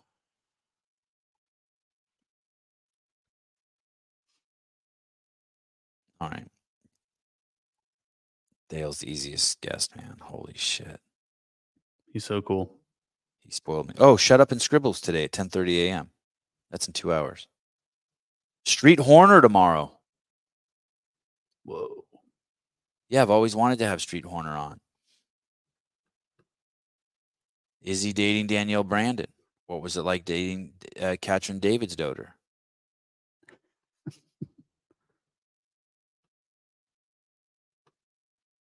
Has it always rained vagina on you? For sure. Saturday live call-in. Sunday, Rafa Sankson. You know, I have Rafa scheduled on Sunday, and I bet you I'm going to be traveling Sunday, and I've already rescheduled him once. Fuck. Nick Urankar on Monday. That might have to be rescheduled due to my travel. I hate having... You know, I used to never reschedule. And I think it's like, I think I'm probably like big time now, and now I'm rescheduling more. Now, I used to never reschedule. Then I rescheduled like once every 2 months. Now I reschedule like once a month.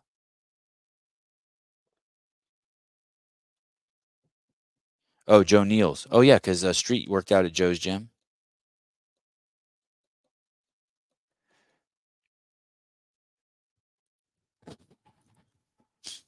Street Horner just interviewed Heat 1. Oh, did you see Pedro's new Week in Review? Or did you see Hiller's video from yesterday? Holy shit, dude. Hiller's wild. Yeah, both those are pretty good. Hiller's like skates this line between like avant-garde college shit and like poignant shit. It's crazy. And hey, the way he does everything and it's all blocky and shit, like some people would like, it's become his style. Do you know what I mean? Yeah. He's not looking for this like he's not looking for realism at all. Is this Hiller's? Yeah, this is that trailer that he made. How many views does that have already? 4,100. Damn. 71 comments.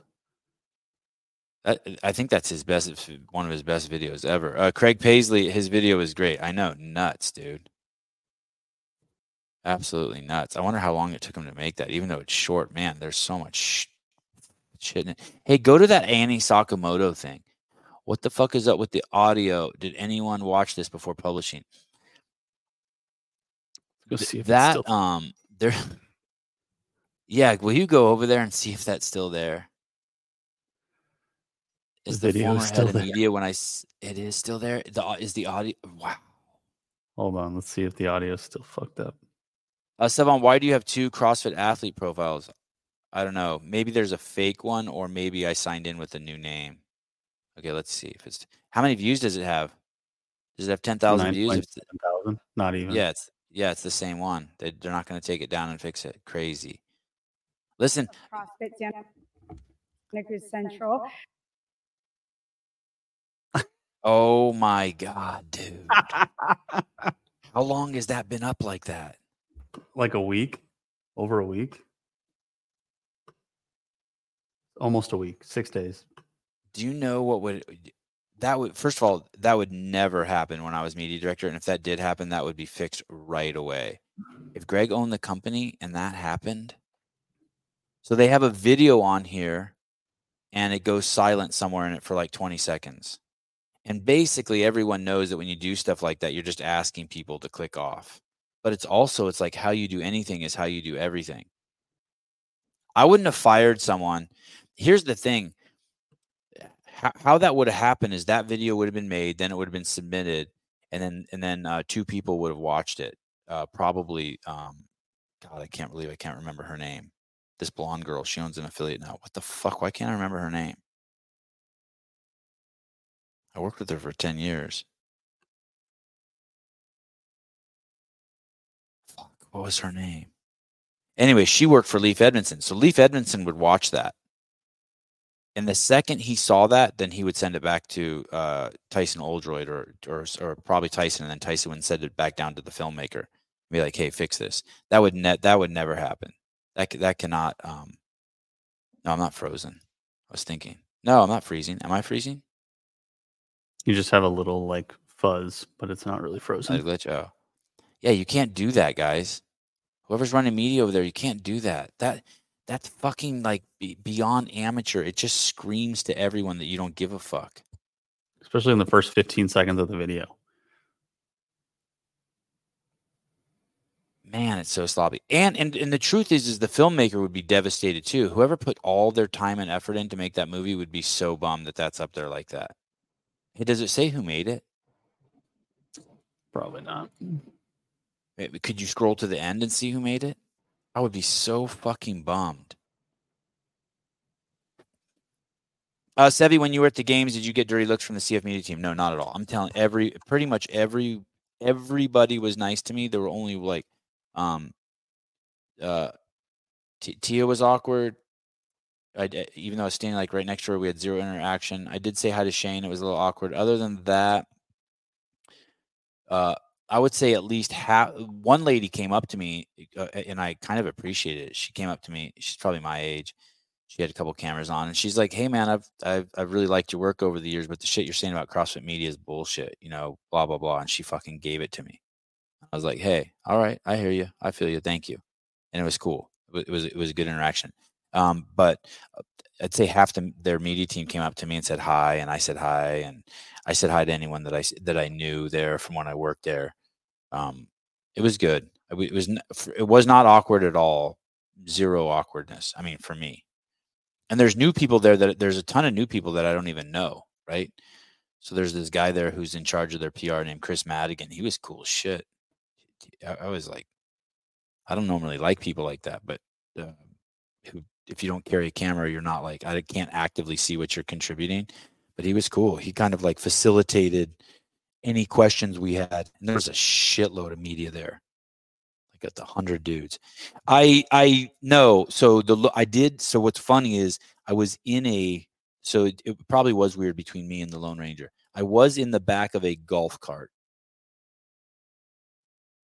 And he was the Lone Ranger, and Adrian Conway were walking, and I was in a golf cart with Dave, and Adrian and the Lone Ranger were walking, and I was going to say hi to the Lone Ranger and shake his hand and be like, "Hey, what's up, dude?" I mean, because I know the guy, you know. I mean, I used to work with him. It was, and everything was cool. I used to work in the same building with him, and when we stopped the cart and Dave called Adrian Conway over to talk to him, the Lone Ranger kind of like made sure he didn't come close. So I didn't get a chance. He's not a he doesn't want to be involved in the drama probably at all. Probably. Would Matt Bish ever come on the show or Too Close to the Fire?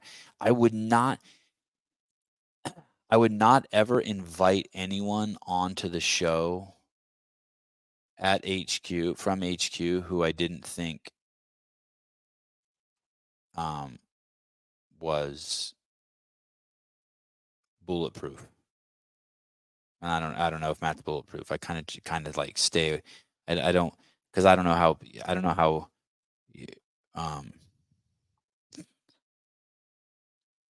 don't know. Like Dave comes on here and it's always edgy. I'm sure it's always edgy. There's always like probably like a handful of people are like, "Why does he go on there?" You know what I mean?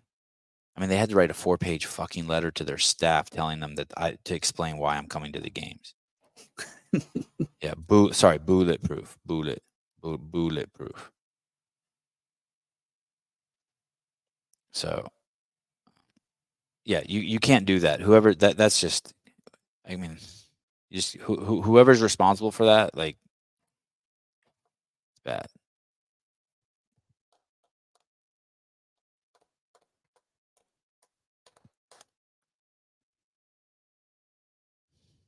I'm going over here to my live call-in notes, see if there's anything that's pressing. We showed the bird carrying the deer yesterday, right? Yep, we did. Oh, we did feelings. How about this one? Oh, you don't do you have the notes from yesterday by any chance? Yep. You see one on there? It's called Christians. Yes. On the bottom. Well, let's see what that is.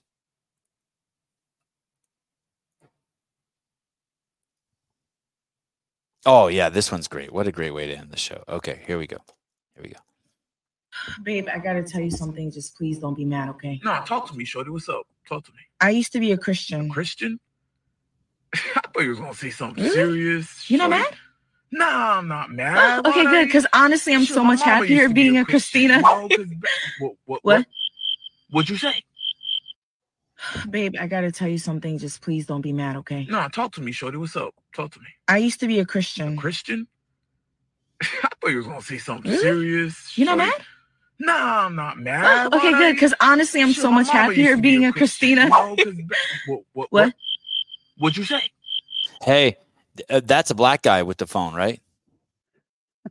If you close your eyes, yes. All right. I had to look at one again. That caught me off guard. Oh no, what is this? Extra sloppy. Did you see the guy in the viral video at the border with Azerbaijan leader? You will soon, guy. Yep. Yeah. Oh no, am I not gonna like this? For those of you who don't know, I'm Armenian, and the country of Armenia and Azerbaijan are not in a good place. Saliki, he sounds like me. If you close your eyes, I sound like a black guy. It's because I am a black guy. Your eyes are lying to you.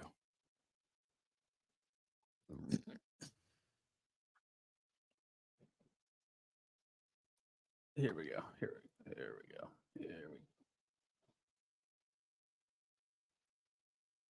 Okay, here we go.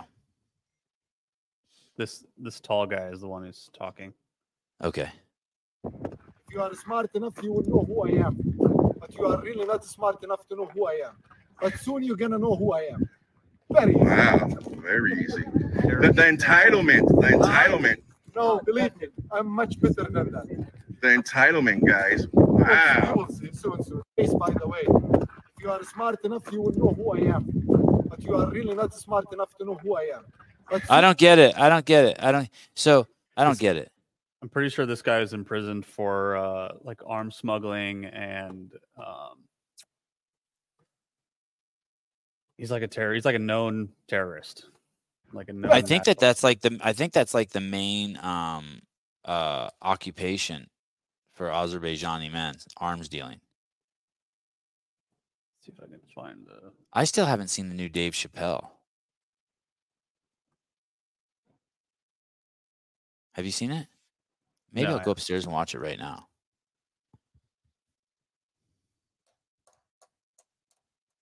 Hey, is this really that bad when I do this? This isn't that bad. It's just the...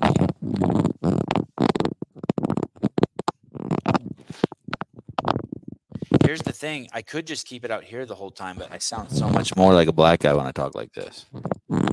Oh, shit. My internet signal just plummeted. Yeah, it just got really bad. It did? You saw it get bad? Yeah.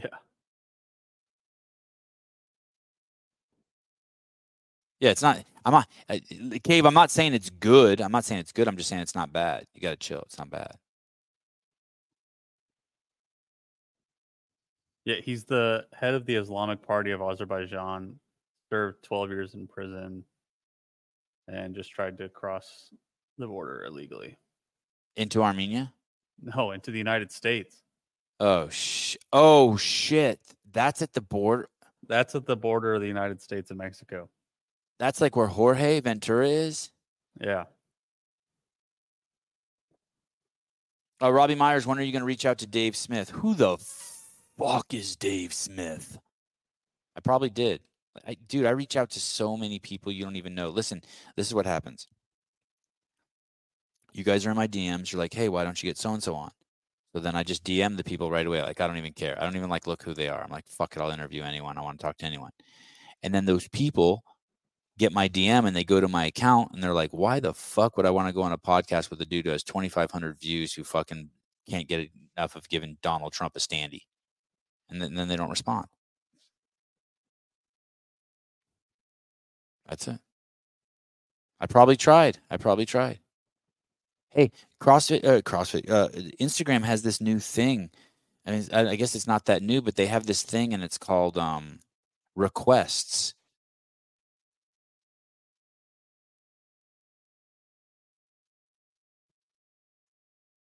And so you just land in someone's request box and they never fucking see you. Like, I got 3 people in my request box right now. Oh, here, Lauren Connor. What? Yeah, I got a new account. Yep. Yes. See, that's Lauren Connor. And she's like, hey, did you get a new account? She was in my, yeah. I lost another account. I think I had over 10,000 followers on my new account already. You know, what's crazy too, is when you get a new account, like you have like real followers all of a sudden. Thank you, Forrest. I'm going through my request now. Get Lewis on your podcast. Such a cool kid. Lewis. Who's Lewis? Randolph wants me to get Lewis on. Who's Lewis? Who is Lewis? Who is Lewis?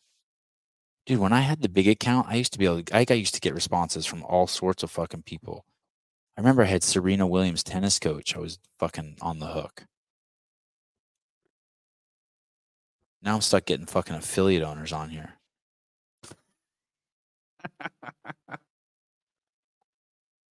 I had Sage Bergner on. Someone's like, you need to get Sage Bergner on. I had her on. Now that maybe I should do a show that's just answering DMs. I can't even see my phone with my glasses on anymore. All right. What's Seth want? Someone sent me the Carrie Lake thing. Holy shit. Seth sent me that. Thank you. Ryan. Listen, guys, do me a huge favor. When you see something I post in my stories, don't respond to it. Like, unless you're going to say something. Like, if you respond to it with a heart or fire or something, then that means you pop up in my inbox and it's just one, like, you just took 2 seconds of my life. I'm not looking for any validation like that. If you want to be like, hey, Sevon, you're dumb, or you have a huge dong, or my sister wants to blow you, all good. But just like a fire emoji or like a thumbs up, do not. I want none of that. I'm not. And all I'm doing is reposting shit that the other people have sent me. I don't have time to like find my own shit. I'm stuck. You guys are my algorithm. You know that, right? No, yes, you do for the algorithm. No, not in my inbox. Like, you can do it on the post. On the post, go crazy. Please comment on everything in the post. I love that shit. Like and subscribe and blah blah blah blah blah. I'm just saying, like, if you're going through my story and you click something, yeah, party pooper, I guess.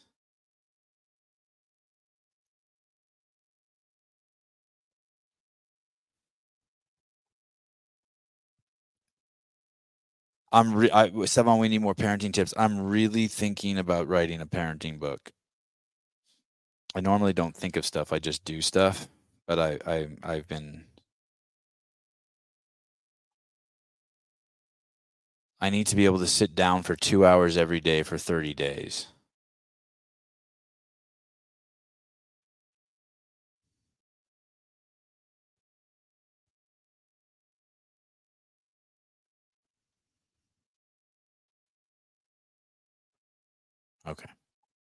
Okay. Shut Up and Scribbles on at 10:30.